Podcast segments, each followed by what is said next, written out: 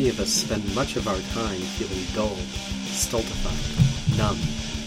Much of what we do is compulsory or routine, and it stems from the things we like least about ourselves. Often, we feel weak.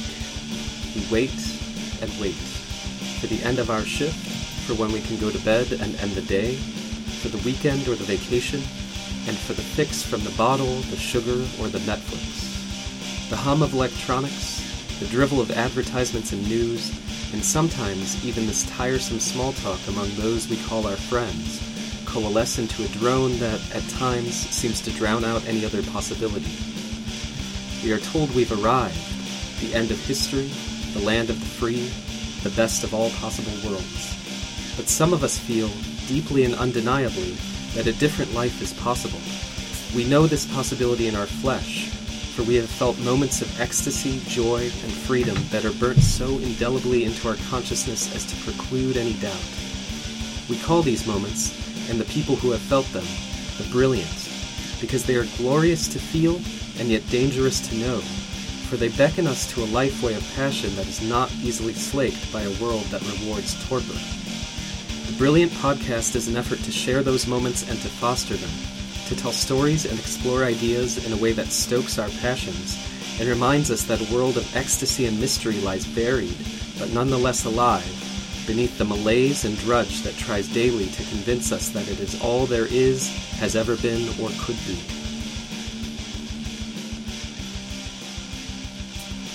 Welcome to episode eight of the Brilliant Podcast. We are. Uh, this really is our first episode where where people have started to listen to the to the podcast and where we don't exactly feel like we're speaking to the void. There's still a pretty big time delay, but um, uh, so for instance, this week we're going to talk some more about some listener feedback, but we haven't actually heard the response that I'm sure we'll get from the listener feedback that we responded to last week. Oh, right, yeah, it's funny. Yeah. Bit of dislodging. So the topic for this week is indigeneity. We're going to talk about a couple news stories that were uh, chosen by Bellamy, and so I will be staggering around, sort of at a loss for what to say. And uh, then we'll talk about indigeneity, which I guess I uh, have a lot to say. Um, I feel like there was the, there was some positioning of responsibility there. Yes, if the first half of this podcast sucks, the responsibility is Bellamy's. Right. Aragorn is innocent. Always. Not something you hear uh, said very often. so, anyway, so I guess we're going to begin with uh, listener feedback.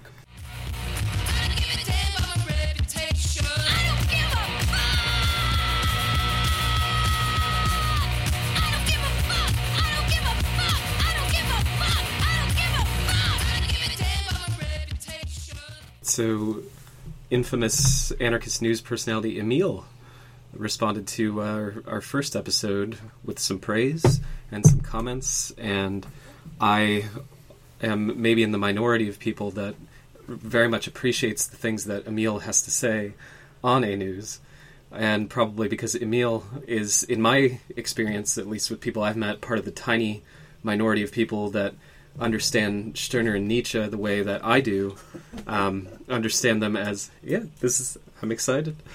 Understand them as epistemological nihilists, identity eliminativists, and people basically who start f- their philosophy with basing everything on raw experience and what we might call phenomenality, and they go from there. So rather than having these presuppositions about how the world is, or what the good is, or what uh, the essential nature of human beings is, you set your affair upon nothing, as Stirner began his book, and then build up values yourself. You don't regard yourself as an independent subject in a world of objects, so in a lot of ways, these sort of non Western, philosophers. And I especially appreciated Emil's Nietzsche quote when I actually had no idea where this comes from, and he didn't say where it came from. Um, but Nietzsche saying, quote, a spirit thus emancipated, as in having that, that kind of orientation that I just described, stands in the midst of the universe with a joyful and trusting fatalism, in the faith that only what is separate and individual may be rejected, that in the totality everything is redeemed and affirmed. He no longer denies. And you said to me last week when we were having a conversation about how I do have this unconventional interpretation of these thinkers that the importance is where you put the emphasis. Mm-hmm. Yeah, and so I see almost no one placing the emphasis on, on those thinkers in that way. It's very different from certainly most understandings of Nietzsche, even among anarchists, and definitely different from the understanding of Nietzsche that, uh, for instance, Wolfi Landstreicher has with this sort of he interprets amor fati as faith as a or fate as a worthy adversary, and I, I just don't see that anywhere, and um, it seems totally at odds with most of what Nietzsche says. But uh, I I dwell on this mainly because uh, I'm looking forward to an episode in the future where we talk about what an anarchist epistemology might be. So, an anarchist understanding of what knowledge there is, where knowledge comes from, what we have good reason to think.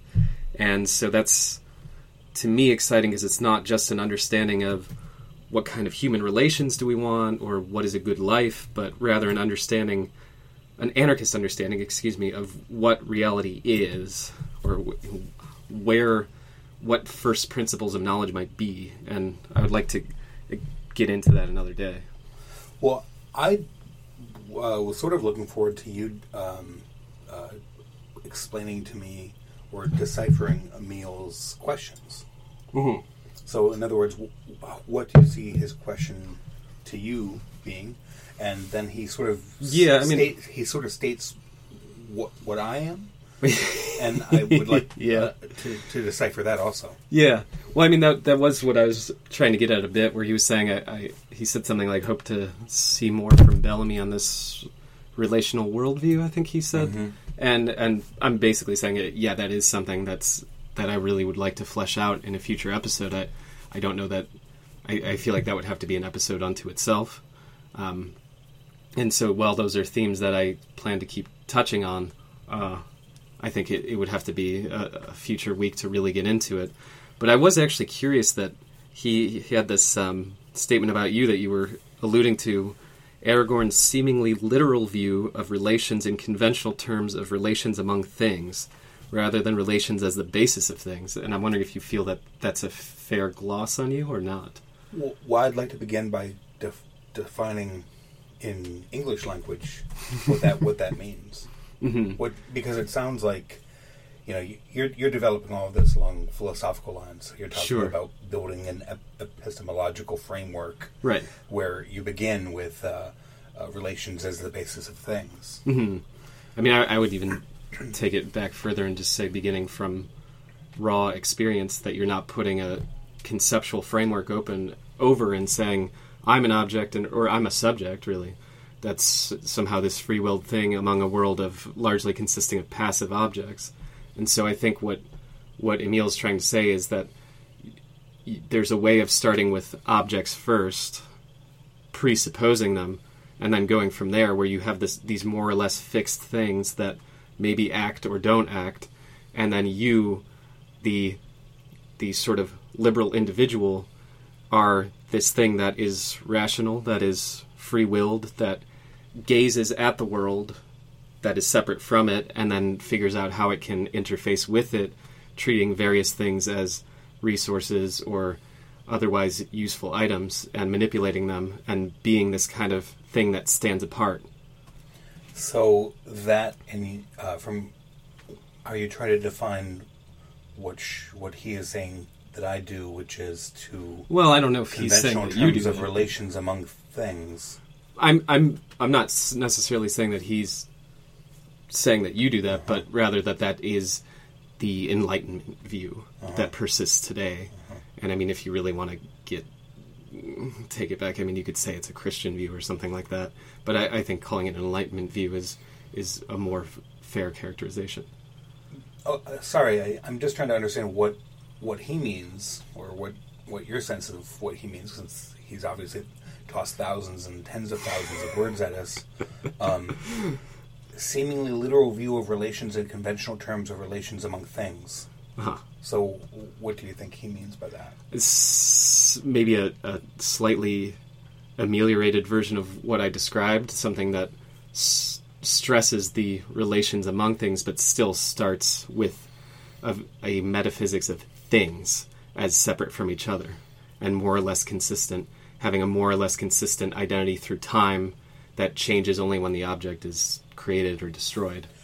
I mean, it, the reason it's really important for me to unpack this is because I know that what he's saying, on the one hand, is a sort of furtive attempt at, uh, at speaking outside of his own experience and speaking outside Definitely. of his, his own sort of, you know, like we know that this guy spent his career doing phys- some, some something in the world of physics, Uh-huh. and he is now a, a retired person speaking sort of about his life in some sort of perspectivist Right. right direction. And so, so for me to hear you unpack the philosophical foundations of what it is that he's saying, right? Because he's he is trying to diss me in in this in this uh, uh, phrase, um, and and so understanding like where the diss is coming from, which in this case, right, is is. It, it, it, it's sort of classic in, enlightenment insults, you know, right? Like, like you develop things into reified objects, and then Right. you engage with them in, in, in that way, and Right. and and so, um, uh, I mean, the great thing about being so obscure is that I don't need to be feel very insulted. I don't think that he was actually necessarily trying to. I don't think he's trying to insult you, but yeah. I mean, you could say there's an implicit diss. For someone who speaks as much as he does about an indigenous worldview and about doer deeds and, and, and trying to separate, Subject, object, verb. and trying to separate yourself from from enlightenment lock-in. uh-huh. Basically, what that is is an enlightenment lock-in smackdown. Uh-huh. And uh, why is that so funny? Just enlightenment lock-in smackdown is a phrase that I'm having trouble not enjoying. and so uh, uh, I couldn't like the reason I want to understand the whole sort of uh, coded philosophical language here is is so that I can communicate to people who are lo- you know who do have an enlightenment worldview, which is the vast majority of people we engage with, Mhm. and in such a way that I make clear where my distance from from their perspective is, Mhm. without relying on their perspective to to do it. Well, right. I mean, this is kind of what Wittgenstein talks about when he he's talking about the the trap of philosophical discourse, and he's saying a, a picture held us captive. We could not get outside of it, for the picture itself lay in language, and language repeated it to us repeatedly, something like that. And so, what what what I feel like my kind of uh, internal contradiction is that I try to get outside of this worldview by getting so deeply into it, right?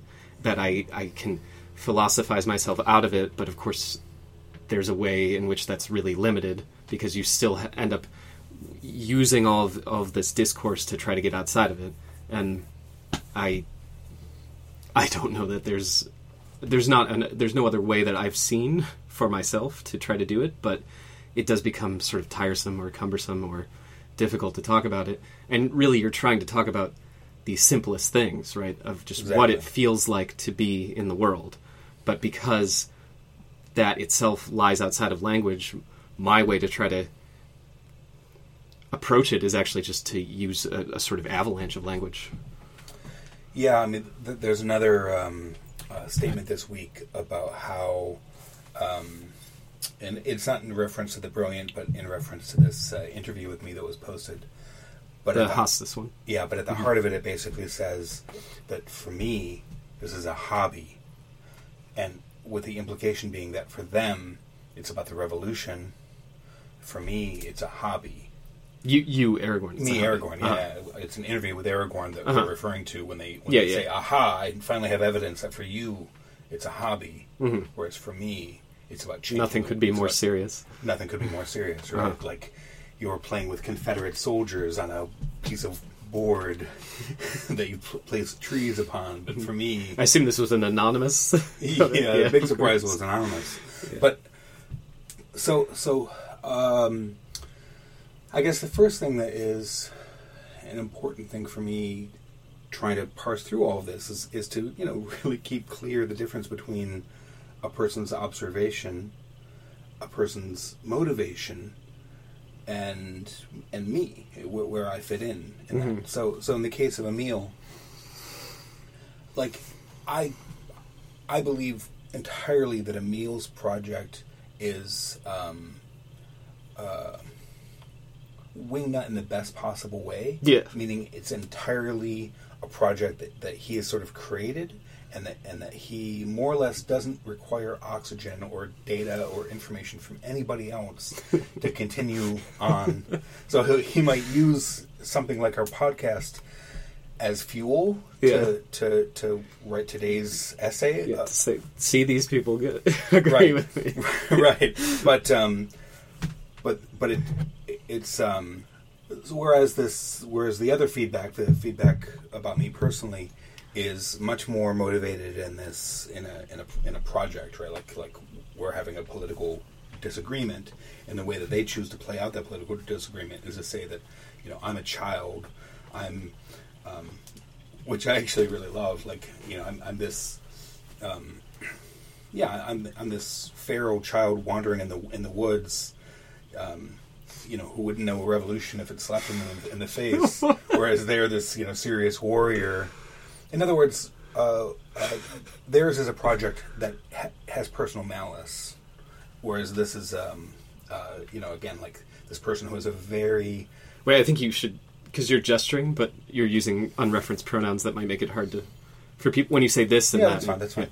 Um, anyways, when, when I engage with with this Emil thing, I guess what I'm hearing from Emil, which I obviously hear fairly frequently, is that I'm speaking strategically, Mm. and so that would be an example of relations among things. Mhm. And and so when you speak strategically, you refer to positions as being fixed in such a way that they may or may not be fixed, but it definitely sounds like you're Mhm. you're doing that. And um, I think that uh, that's totally valid. That's a very valid criticism. Mhm. Um, the I mean, I think it's a difference between functional language and and descriptive language. So when you're talking strategically, you you do have to treat things as things. right. You can't just dissolve into the relational activity continuum. No, sure. Well, and and also, I'm mostly disinterested in, in the in the philosophical project that you're referring to Mhm. because it, it requires using these terms that that um, uh, statically that I that I tend to prefer to use um, more subjectively. Mm-hmm. So, um, uh, I like I like the Wittgenstein quote that you use, but but you know I really have no idea what Wittgenstein's project is, even though you know Yeah, in a lot of ways, it was poking holes. I mean, even even this kind of conversation, or the kind of conversation that Emil wants to have with people, is something that he commented on when he was saying, you know, our language developed for practical purposes. It was to talk about things, everyday sort of things, and just to to plan basic activities. But when we try to use it to talk about these vast concepts, it, it just ends up falling short. Yeah, of course, I I like to put a lot of this type of critique at the doorstep of English rather than Right. rather than language in general. Sure. But um, uh, but you know, it's the only language I know. German. Yeah, I mean, and I, and I'm even I'm two generations removed from from fluent um, speakers of of a, a, Odawa language, which really is, is the Anishinaabe language group, um, with very little difference from what the uh, Chippewa um, talk uh, the the language they use, and so so while I've I have um, my the equivalent of my great grandfather didn't speak English, Mm. um, and so I had exposure as a young child to, to him. You know, that's it.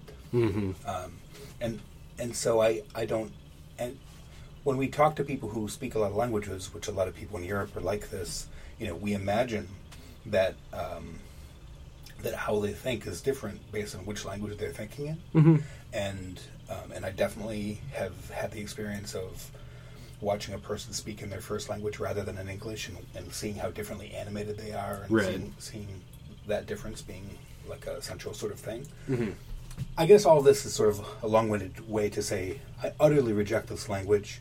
I utter- utterly reject the language that you use to describe sort of um, uh, I, not your project, but how he sort of describes you in here. hmm And but I don't have the tools to to, to rage at at this top-down, Eurocentric uh, uh, assigning of Mhm. characteristics, and and so um, uh, I I only like the one thing I will say is, is I have enough power at this t- point in my life after having you know essentially lived here for 20 years in this type of language to say what it is that I just said.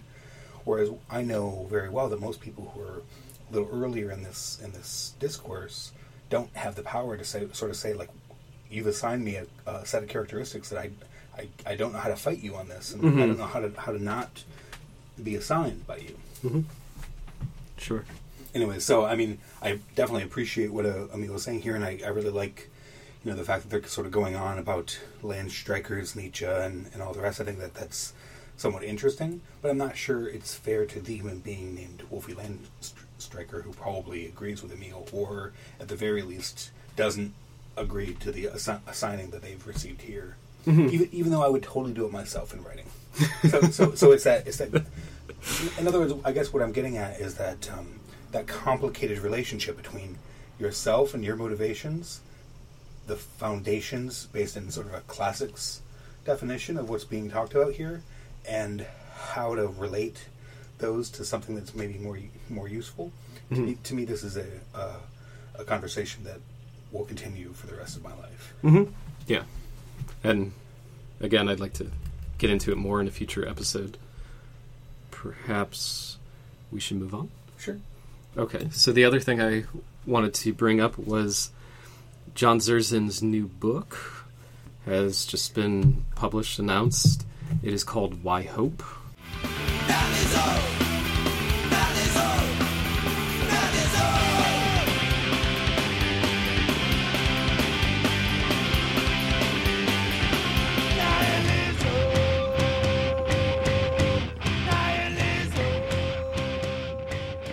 It's being published through Feral House, and there was a short review of it posted from or posted to A News um, by Ian Smith, who is the author of the blog Uncivilized Animals, which about one entry a month uh, on a variety of topics from an anarcho primitivist perspective.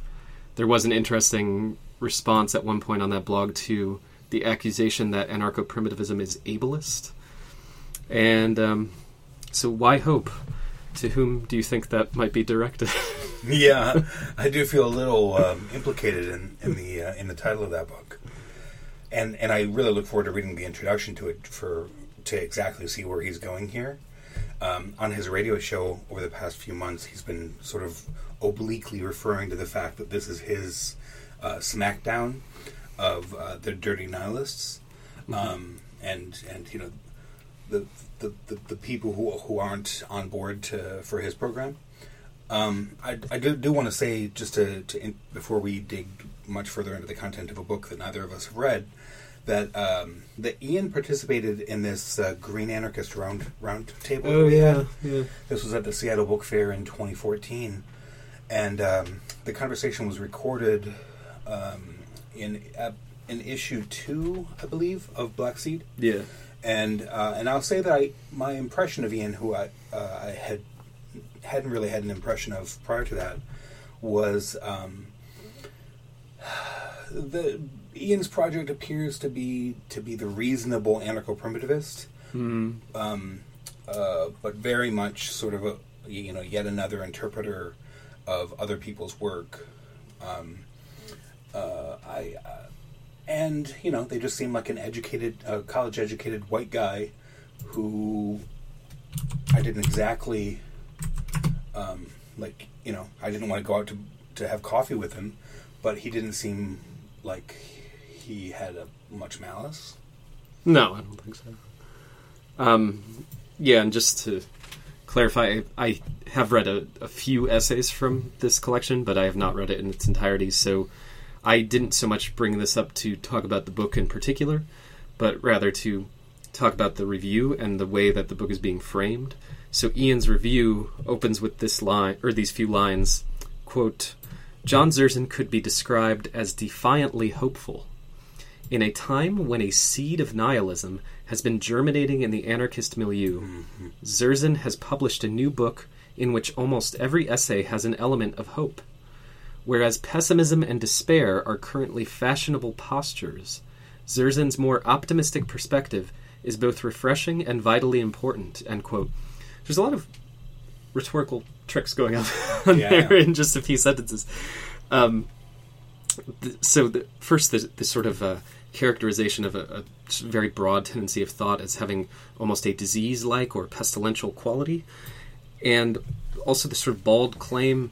I, I don't I find it difficult to believe that anyone knows because I don't think there ever has been or would be any kind of empirical study of which tendencies in anarchism are popular. And I think what tends to happen with this milieu that to begin with is a fairly small number of people, a much smaller segment of that milieu are the sort of active talkers.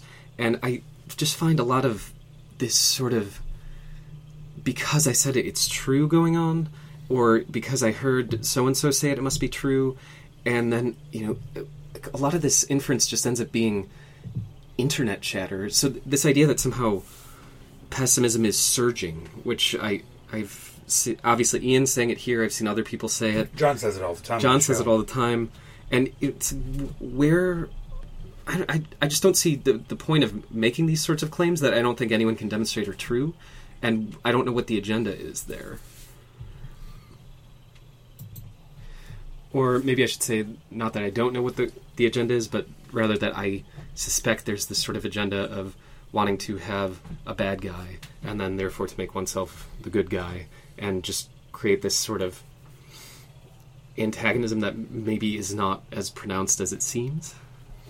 Yeah, I, I guess I at this point, one of the reasons why I feel like I speak strategically fairly frequently is so that I can te- can contextualize the fact that a lot of the people around us um, have agendas. In other words, I speak strategically so I so I can uh, explain to a person, you know, if someone has a uh, an ideological position or or has a certain belief system that they want to use, they're going to say they're going to express it in this way so that you are sympathetic to that position.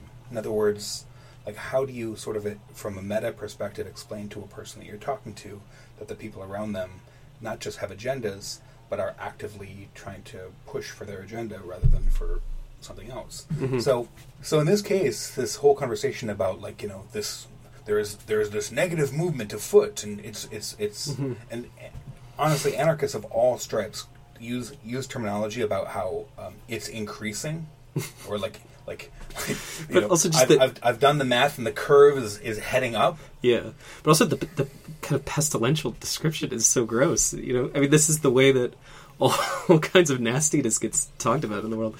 It's everywhere, and it's gross, and it's growing, and it's spreading. Yeah, well, for sure. It's I mean, when, when you're talking about nihilistic concepts, you know, uh, uh, that good things are not in the future. Like it's pretty easy to tar it with the brush of being cancer-like. Yeah. But uh, uh, but I, I want to say, I guess at the at the heart of this is a strange problem that this position has, which is that it is a position that has a beginning, middle, and end, and and it has action items that it's sort of assigning us as individuals, and um, and that whole modality sort of is very they, they, they speak of it very evasively because AP, for whatever other criticisms I might make of it, doesn't have a clear action plan that that humans are like if we have all the hope in the world, you know, after after reading John's newest book, that that we now march out to battle, and and at the end of this, you know, all, we we see the dividends that hope pays us because we accomplish four more steps in the direction of a of a rewilding world. There there is no there is no there's no there's a big question mark in there that that is not spoken of in, in clear language. And so when it's referring to, to nihilism in the, in the way that it is, what it's basically saying is that the emphasis on the futility of the work of man is a big downer. Mm-hmm. Instead, the work of man should be seen as having a beginning, middle, and end. And we, who are at the end of the great works of man, should hit a reset button. or we should speak nostalgically for experiences that we've never had. And um, and and so for me, this is this is a, a, a really just a matter of emphasis and, and like what where do you choose to sort of put the beat? And you know, speaking for myself, I choose to be to put the beat on the futility of man to, to, to do the things that they think that they're doing, and instead to emphasize the moments that I, I'm actually living and the moments that I'm living with the, the people around me, mm-hmm. rather than thinking that um, every time I walk onto the streets that that the halls of power, you know, get getting a, getting alert because because fucking justice is coming. Um, anyways, yeah, I I just um, I'm I the other part I wanted to bring up is that I find that there's this obnoxious conflation between outlook and activity, or between analysis and emotional resonance. Hmm. I mean, having a pessimistic outlook, I think you, you put pretty well. I, I mean, I would call it a kind of anti-humanistic position, mm-hmm. an idea that uh, you know, maybe humanity is not the all-conquering force that can direct, you know, seize the reins of history and change it. That that doesn't, and and so it's more about doubt, maybe, or denying the savior perspective. Um, it's it's not so much saying we cannot have the world that we want and that's the end of the story go home and cry but rather what does it mean to be an anarchist if we may never see the world that we want in our life? If we don't think that uh, we are the other half of the dialectic, right? And so instead of dreaming about what could be, instead engaging with the world that it as it is right now, which to me is not this miserable, unhappy, like I'm going to s- sit in my room all day with a bottle of whiskey and you're never going to see me again position. And it and I don't think being a pessimist means being miserable and unhappy and passive. So, uh, I think the most interesting work that John has done is best encapsulated in the book that Kevin put together, which is basically a set of his essays about origins. Mm-hmm. The the only problem I really have with with the concept of examining origins and sort of drawing a line between here between there and here is I have an issue with the belief that what John is writing about and the origins that John has discovered are true. Mm-hmm. I, am basically just going to. This is perspective. Anti-realist. Yeah. Um, but I think that the thought exercise, like a good science fiction story, is fantastic. Mm-hmm. You know, the idea of saying that feminism began in the Stone Age and and you know tracing or having some sort of conversation that traces sculpture of the era to you know to, to billboards of today. There's something there that, that, that I think is interesting. Mm-hmm. Um, and but but mostly it's interesting from the perspective of like I actually. So it's interesting, but I would say that it, for me, it feels like a position that is very powerless, because anytime you talk about sort of genealogy, even if it's a historical type of genealogy, you're basically talking about the fact that like it's bigger than me. I can't change it, and uh, and especially in the way that John does it, and it's true. Mm-hmm. Um, uh, so you think there's a kind of trap of history there, or well, for sure there's a there's a, a trap of history or of anthropology in this case, mm-hmm. but but this this idea that um, so so I think that the that the intellectual work of, of origins, which is sort of at the heart of John's project, I think it's totally fascinating, and I and I think that that the fact that John has spent 30 years following through in all these different um, arenas is really interesting. And I and, and to, to just take it one step further, the idea that John provoke has provoked anarchists to, to reasonably have to talk about whether or not speaking is is possible to, to get around. Mm-hmm. That's a fantastic thought, sure. thought exercise. Um, mostly because you know the idea of spending a day or two with a friend and not speaking that's the sort of thing that i would like to see people do more types of experimentations around mm-hmm. uh, but that's that isn't to say that i believe that there was an era prior to speech where we were using something like telepathy to communicate with one another which is sort of like one of the embarrassing ways in which other people really tar john and perhaps he's left that that that area open for himself. So I guess that that idea of like how do we fully commit to it to a thought exercise, but for a limited duration of time. Mhm. So in the '80s, it perhaps was appropriate to like play through the origin thing as far as they could in the context of future primitive, but perhaps by 2015, you know, we've sort of seen how far that gets us, and the best case scenario looks like white dudes wearing raccoon skins in downtown Portland. Mm-hmm. Yeah, sure. And yeah, the origins essays I love because really what it's it's a lot of questioning and probing and saying it might be the case that a lot of our situation has not to do with just material things and material infrastructure, but also just at a deep level the way that we think, and that a different, a profoundly different way of thinking may be possible. I think that's awesome. Um, what I don't like that I've been seeing in for the past couple years, and what seems to be the thrust of this book, is this idea that your sort of broad philosophical outlook about what humanity is capable of is a problem, and you need to believe the right thing. It's not, and there's again that conflation between if you believe something, you must be behaving a certain way, rather than saying, "Oh, I see you're working on on projects that I respect and that are roughly in accordance with my project. That's cool. Believe what you want, whatever gets you to do that. No, instead, it's there's this sort of mandatory belief. You have to truly feel it, and I find that uh, just obnoxious.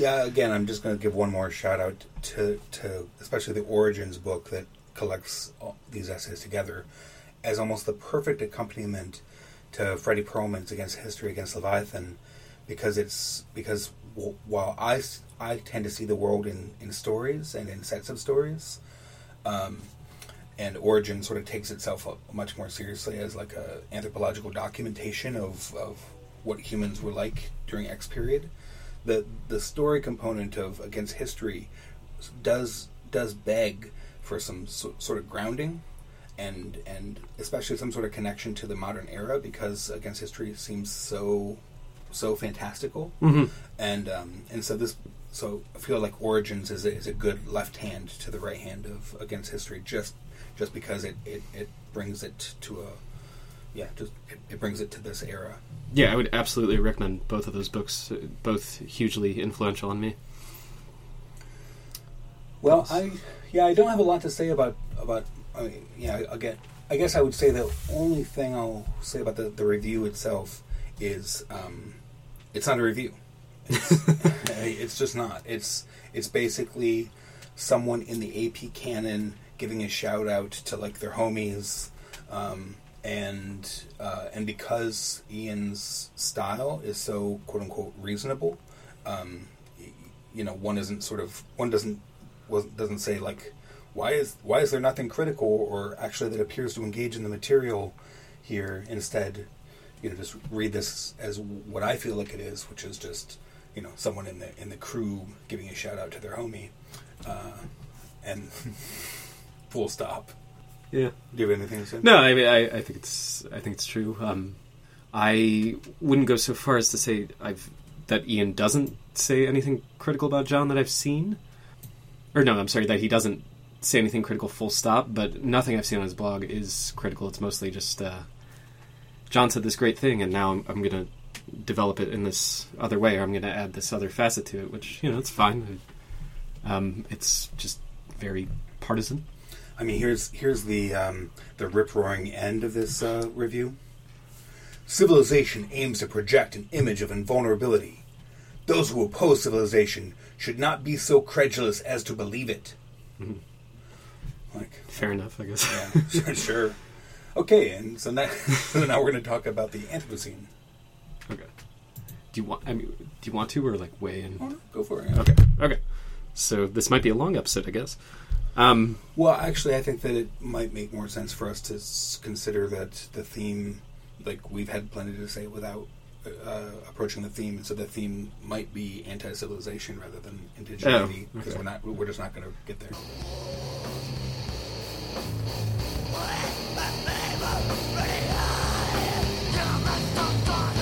Fucking want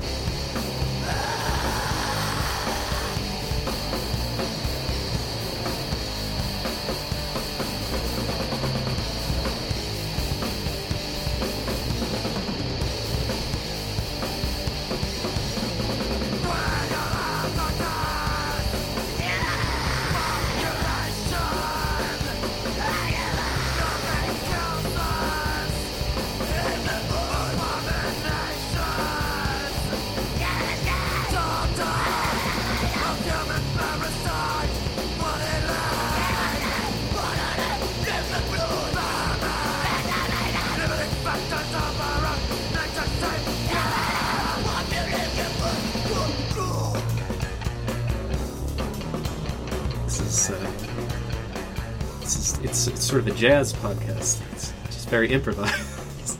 Yeah. Sometimes you end up with a different tune than you started with. I, I didn't write a script before I began talking. I am improvising. Anyways, onwards. Sure. So yeah, I wanted to talk about an. There was an interesting study that came out of um, the journal Nature, and unfortunately, it's one of those journals that makes you pay for actual primary sources. But there was some coverage on the story, and it was by these uh, two folks, Simon Lewis and Mark Maslin, who are geologists.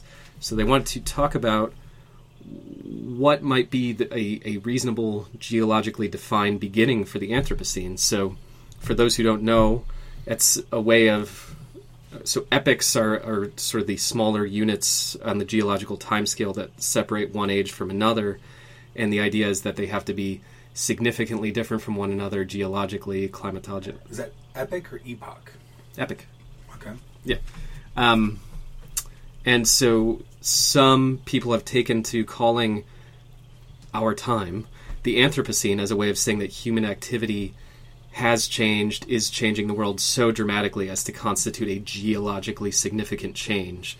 So, of course, we think of things like mass extinction, climate change, uh, creation of synthetic chemicals that then escape forever into the world and become part of the Earth's chemistry, deforestation, agriculture, uh, human created species. It's a way of saying these things are not just fleeting surface changes, but instead are lasting, intense ones that that warrant a sort of sea change to the world. Um, and I want to take this opportunity to mention that the East Bay Anarchist Book Fair organizers, of which I am not one, have decided that the Anthropocene will be the theme of um, the conversations there. So, And the East Bay Anarchist Book and Discussion event Ah. will happen on December 5th. I'm also not one of the organizers, but uh, uh, but but it, it's happening in early December, first weekend, and and The- al- already there are workshops coming in right, and that's going to be at the Humanist Hall. at the Humanist Hall, which is where it's been every year. Uh-huh. Um, and it's interesting to see the kind of response that calling this age the Anthropocene has provoked in some radicals. I'm thinking of the Invisible Committee and To Our Friends, where they, they had this kind of funny tangent where they just talked about how it, it was just another case of human narcissism to define the age in our terms, even if it's a way of saying that we actually have done a lot of damage to the world. And I don't really see it so much as narcissistic as just a sort of sober assessment of the situation. And I don't necessarily see it even as humanistic. I like to compare the human species in this kind of humiliating way to cyanobacteria. So the the bacteria that came about 2.3 billion years ago, um, if we are to be scientific realists for a moment, and they were the first organisms to photosynthesize, and so as a result, their process of feeding themselves involved them shitting oxygen into the world, which was at that time extremely scarce. And in doing this, they poisoned most of the life on Earth, which, which to which or for whom oxygen was toxic, and may have even changed the climate enough to bring about the first ice age. And so, the cyanobacteria got a whole era, not just an epic, named after them. It seems like human beings should at least get an epic. And um, That's uh, geology humor for those of you who've, uh, who mistook mistook, mistook his uh, dry tone for uh, so as to work on his com- comedic timing, but that that kills at the uh, geologist conference. so, uh, so these two geologists were were doing a, a kind of assessment of the Walked, different. walked into a bar. Apologies. So they were looking at a, a set of different dates that had been proposed as the beginning of the Anthropocene, and I just want to run them down because I think it's interesting to to kind of look at a, a survey of human activity and how much we've changed things. And so, out of these nine, they chose one as being the appropriate date. But first, I'm just going to name them.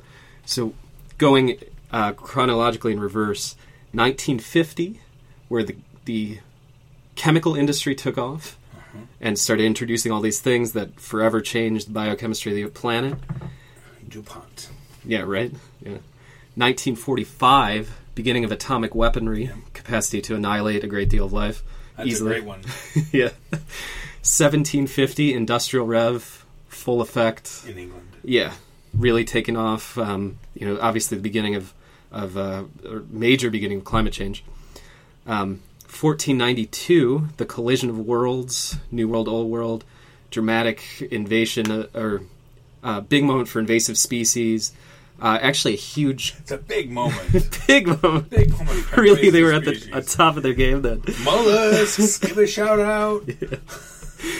And uh, interestingly, also a massive carbon sink just from uh, European invaders killing so many indigenous that uh, the the sort of uh, tending the wild that was happening there got annihilated, and so you actually had a huge takeoff of forests and pulling a lot of carbon out of the atmosphere. Uh, Forty-five, or sorry, thousand BC, high level of uh, anthropogenic soil change, so loss of topsoil, all sorts of things like that. 4500 BC, rice farming. 6000 BC, uh, high levels of farming in Europe and Asia. 9000 BC, origin of agriculture, which I think the, a certain anti-civ analysis would say yes, this is That's the one. that's the one. And then um, 10,000 to 50,000 years ago, megafauna extinction, which I know is a, a controversial topic, especially among those with an anti-civ orientation who would like to not or would like to say that uh, pre-contact natives were not uh, destroying their environment, but uh, these people took it as true. So the authors dismiss all but two as being either too local or occurring over too long a time period to, to be a clear cut change.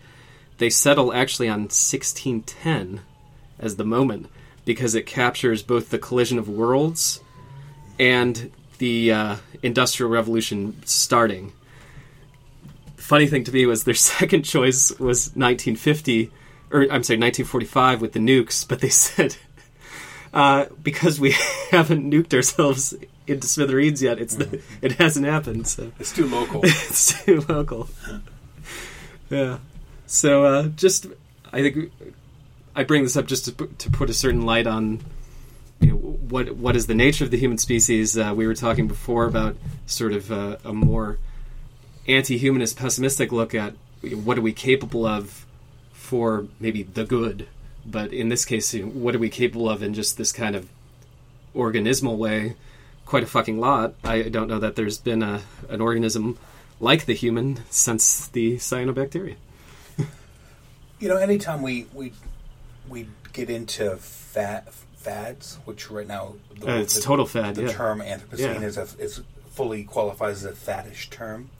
We're, we're talking about sort of what are aspects of the fad that are valuable for us to think about in terms of reversal perspective and in terms of actually what you're talking about largely, which is sort of the devil in the details. Right. And then on the other hand, what is this fad going to look like as a sort of sociological object? Mm-hmm. Because of course, how I'm experiencing the Anthropocene right now is entirely as is the sociological aspect.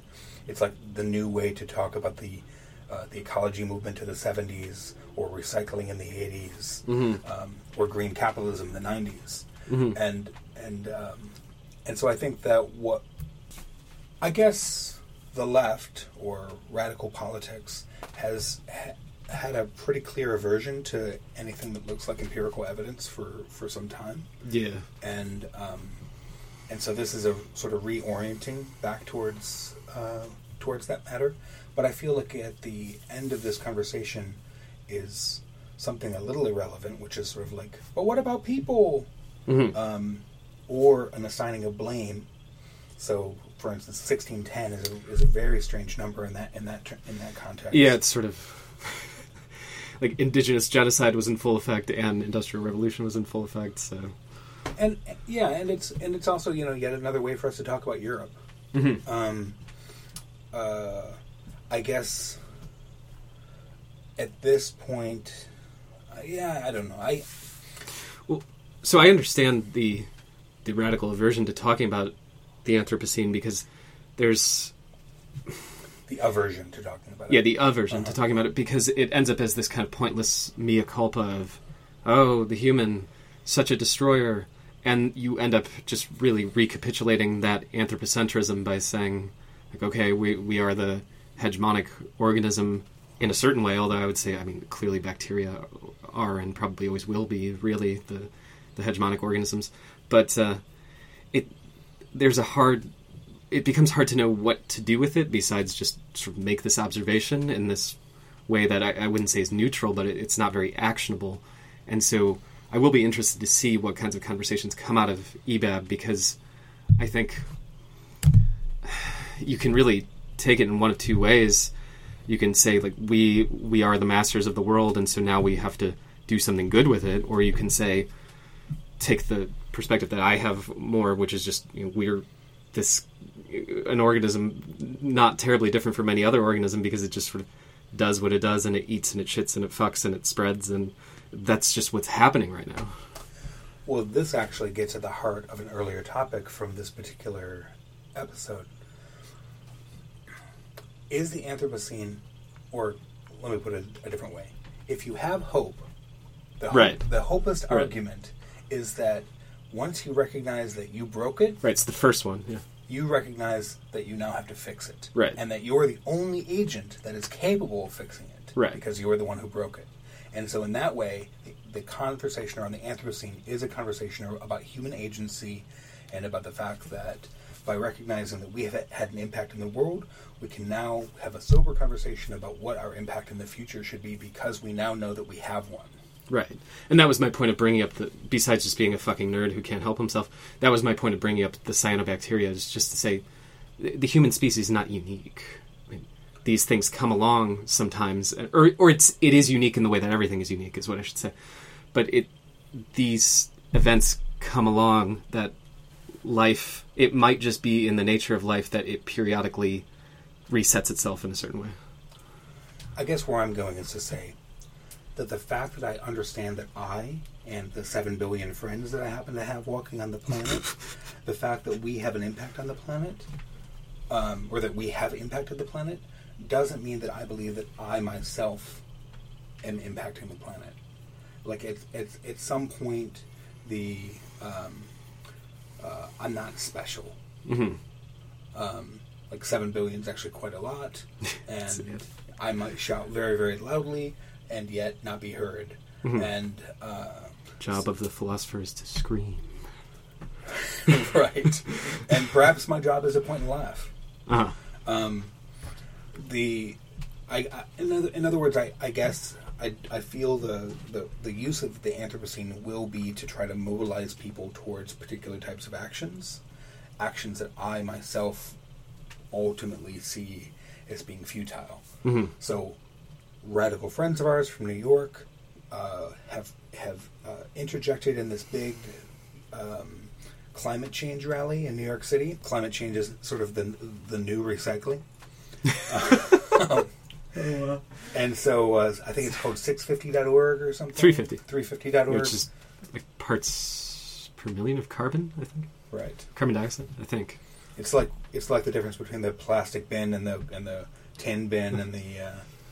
Anyways, the uh, so so some friends of ours intervened in this in this rally by by mass producing a publication that at the at the center of this publication was an assertion of the Anthropocene a- Anthropocenic principle, which is that humans influence their environment, and and I, I think that, that they that this document is a hopeless document that basically says, you know, and now take action. Mhm. And and I think that um, as someone who is a proponent of living rather than observing myself living, hmm I am not a hopist because hope for me in general is a way where you observe yourself Mhm. doing things in the world or taking positions Mhm. in the world rather than doing those positions. hmm Well, I mean, this gets back to what I was saying about the the conflation between orientation and perspective and activity. There, what if uh, since we're sort of pejoratively characterizing this as the hopist perspective says if you don't hope you won't actually do anything whereas my perspective is clearly i'm doing things and my orientation goes along with it it's inseparable from it but it, you're trying to create this sort of cause and effect like if first you believe, then you act, and I'm saying that those things are inseparable. And why would you think that a, a, a certain activity necessarily follows from a certain perspective? Yeah, and the only thing I'm trying to add to, to, to that is basically the spectacular analysis that says Right. that in general, what a hopist um, is arguing for is a representation of their action Sure. rather than their, the action itself. Sure. In other words, very few of our positions end with saying, live quietly, perhaps in your backyard, perhaps growing a garden, and and and and stop being, stop reaching for the stars. Mhm. But that's actually, you know, at the end of the day, if you want humans to not, you know, uh, put put things in the geological record that look like nuclear bombs or or big forest fires, that that's what that looks like. That looks like you mean living quietly is actually live quietly, stop breeding, and but that's a much harder uh, uh, position to take if you're trying to convince a big mass of people to to get on the same page. Mhm. And in other words, I guess Well, it's actually kind of a dropout perspective, is what you're talking about. sure for Yeah. sure, but but if you're if you're talking about the Anthropocene, I, I mean, at, at some point you should be talking about dropout. Yeah. Well, I mean, yeah, I don't. Or or mass die off. that's like the ultimate yeah. dropout culture. Right? Yeah. Yeah. I mean, that's the that is the sort of funny like to, to talk about uh, collapse from a different perspective is is to sort of say this idea that that what collapse really is is the exhaustion of of humanity into a mass dropout. hmm That ends with not having enough food. But, yeah. Sure, Yeah. there are some messy Yeah. details in there for sure. Yeah. Yeah, and I, I think just to maybe put a cap on this, the to me the absolute insanity that take comes from taking the Anthropocene perspective as far as you can are the kinds of wackadoodle statements that were coming out of DGR at a certain point when they were really in their own, and Lierre Keith more than once. Uh, she says it in the film. I've seen her say it in person. I'm sure she says it elsewhere. Says that if we don't stop civilization, we're going to literally annihilate all life. That even all that climate change is going to kill all of the bacteria on the planet. I just don't know where she's getting this from. I, I don't know if she had a bad dream that this happened or what. Uh, She makes no citation of any kind, and I just find it astronomically stupid to think that somehow the the human organism is going to be the end of all life, and it it really that does capture what the Invisible Committee is talking about as this insane narcissism that comes from it. I mean, if you want to talk about like the hopist perspective of, of Sure. what the human is capable of, Well, um, it is true that if I can't see it, it doesn't exist. ah, And I think that from that perspective, Lierre Keith is right on. Uh, I think there's a is it J.G. Ballard or th- there's there's this great science fiction story that basically at the heart of it is this idea that a human constructed universe only exists in your field of vision. Mhm. So so the the story involves this the protagonist racing from window to window in their home and watching reality reconfigure itself to his perceived uh, idea of, of what it should be. And and I do feel like there's absolutely like as much as I might not be a big fan of big science, capital S, that that this the, the total abandonment of empirical evidence ultimately ends up to, to be that, that my my perception is the Is perception. everything. Yeah. And uh, I mean, I, I guess yeah, this is one of the reasons why I've never been a big like I've never jumped on trains about collapse or, or, or all the rest because because the the words are really really big. Collapse is a really big word that evokes you know like planes flying into the White House and and you know the Rock you know saving some princesses. hungry But- hordes. exactly. Wonder- But um, but it really is a matter of, of like I as a as someone who lives in Western culture are going to be greatly impacted if things go awry. oh, yeah, the most impacted. Yeah, no, for sure. Yeah. But but but that's still just a matter of perspective. hmm And uh, yeah, I mean, maybe, maybe that's one of the ultimate uh, lessons of the podcast, at least at this point, is that we're, we're, spending a lot of time talking about uh, perspectivism. Yeah, yeah, and um, And if you haven't noticed, uh, yet again, natives have lost uh, on this episode. uh, we we've abandoned the uh, in, original theme, which was indigeneity. And it appears that the theme is now something like hope or civilization, which uh, are not the same thing as indigeneity. nope, So nope. So I, what I did was take up all of our time with science, with Western philosophy, with uh, with white authors. it's it's, it's great that, that you are prefiguring the blame that, that's going to happen after this is. Uh, well, I, I mean, I feel like obviously I'm responsible for this. I mean, I'm the white one yeah. controlling the podcast here. Well, awesome. I mean, hon- honestly, these are rich topics, and, and you know, we will be digging into them all again. Are we going to do indigeneity next week? Yeah, I think I. I Okay. oh no, actually, we shouldn't because of the crime thing. Oh, okay, so so next week will probably be something like the people, Yeah, something like that. and then the following week indigeneity. Yeah, that's great. that sounds but, good. But the um, so thank you for joining us for this episode of the Brilliant Podcast. This was episode number eight. Um, I guess we're going to call it Hope, and then um, uh, and yeah. So next week we'll be talking about the CrimethInc. event that's happening here in the Bay Area starting tomorrow, and then we're having a second event on Tuesday at our little study group. Um, I'm Aragorn. And I am Bellamy. Thanks a lot for listening. Talk to you later.